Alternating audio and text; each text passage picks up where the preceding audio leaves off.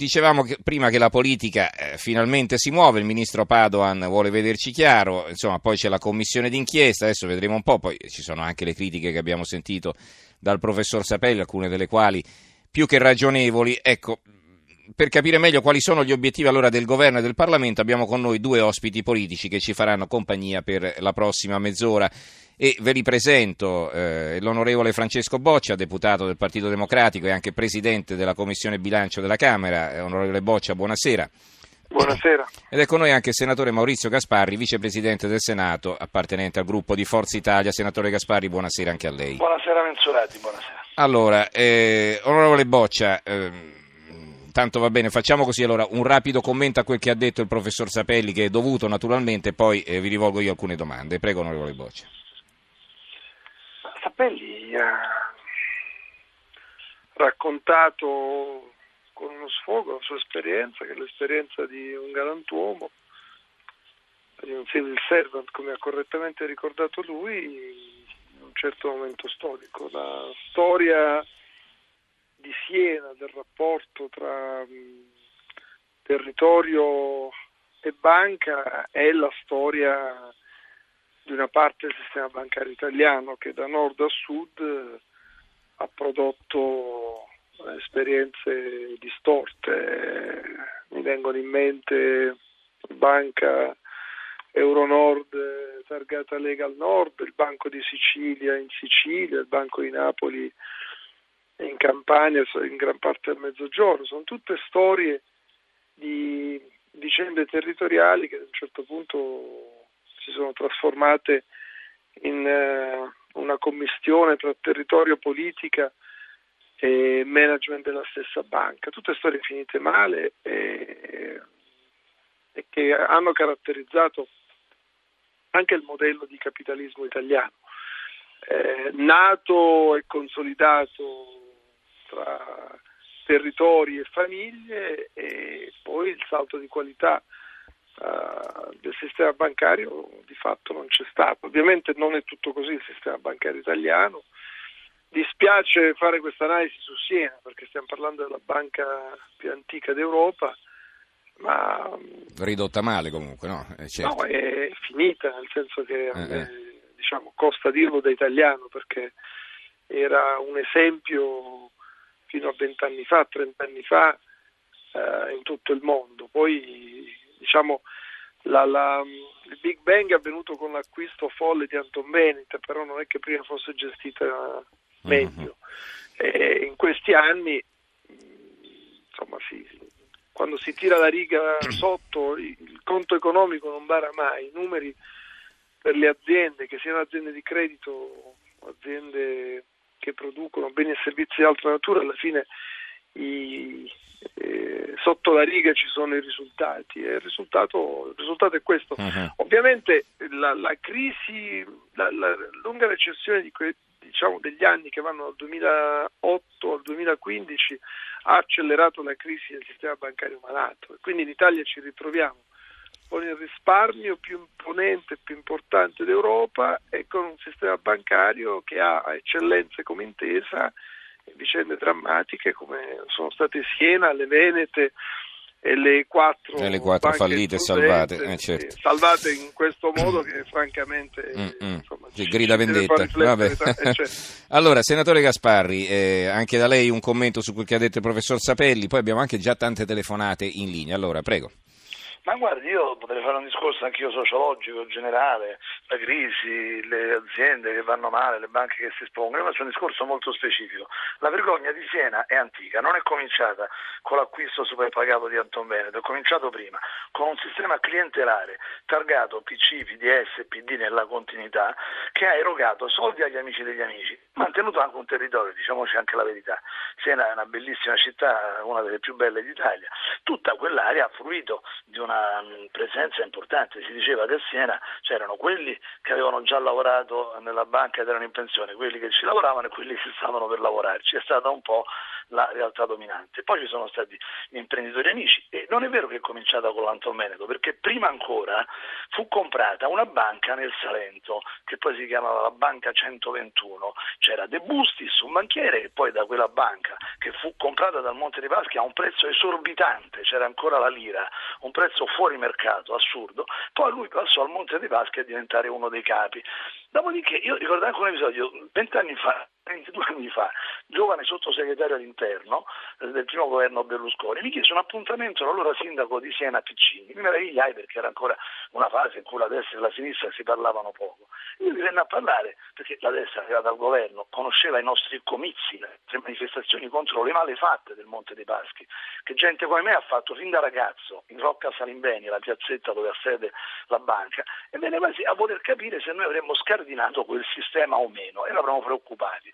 Purtroppo non l'abbiamo scardinato, poi si sono alternati governi di destra, di sinistra, ma la vicenda del Monte dei Paschi ha una responsabilità politica molto precisa. Concludo dicendo una cosa molto semplice, non voglio fare demagogia, forse ha ragione Sapelli, processi, denunce a che servono. Uno dei personaggi che ha svuotato quella banca si chiama Carlo De Benedetti, dovrebbe eh, restituire, che non restituirà mai, pare 600 milioni di euro per finanziamenti a Sorgenia, un'azienda energetica eh, sbagliata eh, che ha prodotto molti danni economici, ha ottenuto emendamenti di favore da governi di sinistra, ci sono vicende inchieste che poi sono state arenate. E allora Carlo De Benedetti ha patrimoni enormi, all'Espresso, a Repubblica, aziende, gli si devono confiscare per una cifra pari a 600 100 milioni che deve ridare alla banca, perché eh, quello ce l'ha i soldi, perché uno che è fallito, poverino, dice non c'è niente, non può restituire nulla, l'impresa è andata male. Mm. Allora, eh, quelli che i soldi ce l'hanno, come De Benedetti,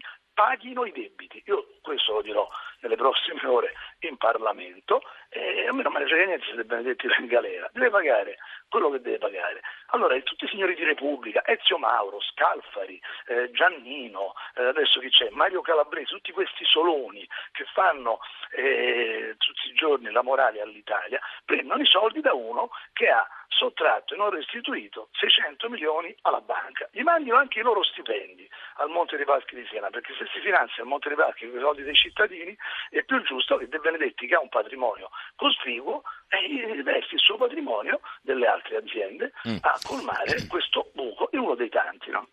Allora, le telefonate, Anna Maria da Roma, signora, buonasera.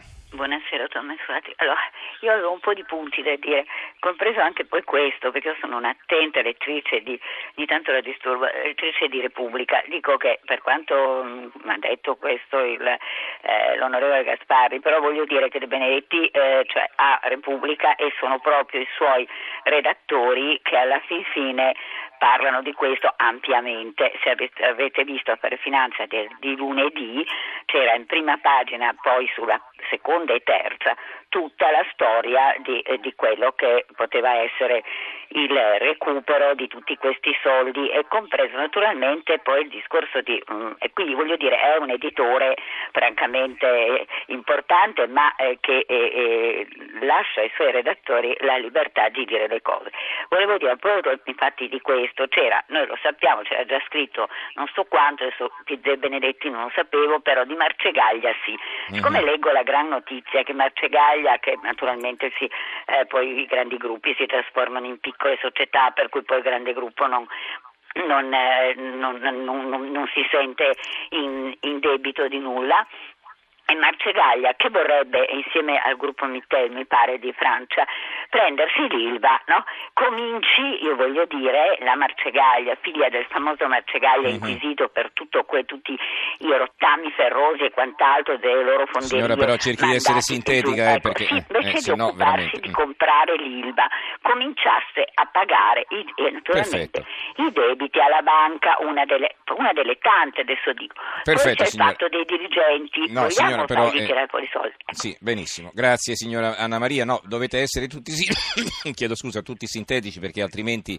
eh, eh, non lasciate spazio a chi si è prenotato e che è già in linea. Eh, rischiamo di dover mandare via molte telefonate senza farli partecipare i nostri ascoltatori. Allora, Vincenzo da Roma, buonasera. Eh sì, buonasera. Eh, io volevo fare un intervento di questo genere, ma mh, perché non mettere in, in discussione le regole del gioco? Cioè, bisognerebbe reintrodurre il Glass-Steagall Act, la separazione netta tra le banche commerciali e le banche eh, eh, che fanno soltanto speculazione in borsa. Eh, cioè stiamo rivivendo gli stessi frutti del 1929 nel 1933 Roosevelt introdusse il Glass-Steagall Act e siamo andati bene per, per 50 anni cioè siamo ritornati all'assaffaire, al modello economico dove sono i mercati che speculano, le banche stanno in quel gioco. Cioè, perché i politici non prendono il toro per le corna e si mette in discussione le, le regole del gioco, si, si, si debbono mettere in mhm. discussione? Va perché bene Vincenzo. Non, questa è una questione politica. Va bene Vincenzo, la fermo, la fermo, perché è chiaro il suo ragionamento. Allora, eh, torniamo un momento dai nostri ospiti, chiediamo loro di commentare quanto hanno detto gli ascoltatori. Eh, onorevole Boccia, prego. Sì, gli ascoltatori ci hanno posto problemi molto veri e molto seri. Aggiungo una cosa rispetto all'ultimo ascoltatore, che è cambiata con l'innovazione tecnologica e con l'economia digitale anche il modo di fare banca, non solo il modo di fare impresa. Non è cambiato solo il modo in cui eh, si va in vacanza o si fa informazione, ma è anche cambiato eh, o, con, o il modo con cui si acquista attraverso il commercio elettronico un qualsiasi bene è cambiato anche il modo di fare banca. Eh, dieci anni fa sarebbe stato inimmaginabile quello che è accaduto l'anno scorso, cioè che Barclays, un grande gruppo internazionale, ad un certo punto abbia deciso di andare via dall'Italia, aveva poco meno di 100 filiali, ha venduto 100 filiali e ha pagato per aver venduto. Fino a dieci anni fa le banche si vendevano al chilo e i chili erano misurati con il numero di sportelli. Più sportelli avevi, più incassavi quando vendevi.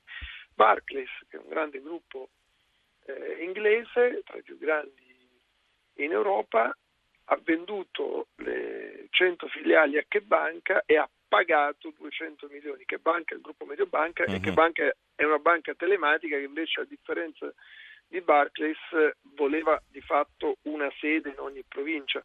Perché dico questo? Perché il numero, ci sono generazioni intere che pur avendo conti correnti in banca, non c'entrano in banca, c'entrano una volta l'anno in banca. È cambiata la modalità di far raccolta, è cambiata anche la modalità di fare impieghi e molte banche italiane non hanno cambiato il modello di business e, e quindi è vera l'esigenza parziale della, separa- della separazione tra banche commerciali e e banche d'affari, ma è anche vero che alcune banche italiane, non avendo cambiato modello di business, non fanno più profitti e non fanno profitti anche perché fanno fatica a, far, a fare raccolta. Uno dei problemi delle quattro banche del Monte dei Paschi è che eh, per mesi, mesi e mesi interi nessuno entrava in quelle filiali portando soldi. Se una banca non compra soldi non può venderli e se addirittura non solo non può comprarli, ma c'è gente che, che porta via uh-huh. i depositi è costretta anche a chiudere eh, suo malgrado i rubinetti e non fa più profitti. Uh-huh. Eh, se vogliamo discutere del merito, discutiamo del merito. Consiglio a Gaspari di evitare di buttarla in politica perché così facciamo un esercizio inutile che forse va bene nei comizi, in piazza, nei dibattiti, ma non per radio. Eh, io potrei ricordare Lodi, potrei ricordare i mille scandali in giro per l'Italia eh, e chi parla è uno che non ha mai fatto sconti a sinistra dentro il Partito Democratico nel rapporto malato che c'era tra una parte della politica e Montepaschi sia. Eh, io penso che il eh, capitalismo italiano sia ancora un capitalismo territoriale, in alcuni casi molecolare, mm. familiare, che abbia bisogno di banche molto radicate col territorio. Va bene. Eh, e, e che l'idea della, mm. della banca globale, unica, che finanzia l'impresa che diventa grande uh-huh. è una cosa che, che funziona. Sì, ma dicono, sa, piccolo e bello, ma eh, poi alla no, fine no, eh, vieni no, schiacciato dai grossi, insomma. Non sto esaltando il No, no, no, vabbè, vabbè. Sto semplicemente dicendo È chiaro, è chiaro. Che pensare... La fermo, onorevole, perché altrimenti non riusciamo a far parlare eh, il senatore Gasparri prima della pausa del giornale radio. Allora, senatore Gasparri, anche lei la parola, intanto una battuta di Luigi da Bari che dice... Il Monte dei Paschi, aspetti, il Monte dei Paschi, peccato, mi sente? Peccato... Peccato ve... del monte di... eh, no. faccia parlare a me, prego mi dica. No, dicevo che era una battuta di un ascoltatore, Luigi Tabari, dice peccato veniale, il Monte dei Paschi avrà comprato Banca 121 dopo aver visto la pubblicità con Sharon Stone, quindi... c'era eh, un quelle eh. sono battute. Eh, allora, dire, io la butto in politica perché ci sono responsabilità, a me che poi all'odio da altre parti non c'era il TD o ci potevano essere altri, a me non importa proprio niente perché se hanno sbagliato eh, politici, ma la storia del Monte dei Paschi sia è una lunga storia di un partito che si è Caduto la linea con eh, il senatore Gasparri? Allora, leggo ancora qualche messaggio e poi tanto daremo la linea al giornale radio con Alberico Giostre e poi riprenderemo subito dopo con lui. Allora, Simone da Roma, chiesi di aprire un conto con uno scoperto di 5.000 euro per un'azienda sana e di prossimità all'agenzia. Fui trattato come un pezzente e mi fu ovviamente negato l'accesso. Marina da Venezia, le critiche vanno bene, ma ora dobbiamo cercare di capire cosa fare per il futuro alla luce della nuova commissione parlamentare. Quali poteri avrà e potrà indagare anche su Consob e Banca Italia? Risponderemo dopo a questa domanda. Saverio da Catanzaro, complimenti al suo primo ospite, ha detto tutto il professore. E poi eh, Giulio eh, Sapelli è da sempre una voce fuori dal coro, scrive Giovanna da Milano, il buonsenso suggerisce che è giunto il momento di ascoltarla, ma troppi interessi hanno prodotto il disastro. Mi sembra incredibile che stia per nascere l'ennesima commissione d'inchiesta, lo strumento migliore per insabbiare tutto. Allora, linea al giornale radio e poi riprenderemo con il senatore Gaspari con altre telefonate che sono già in attesa tra poco.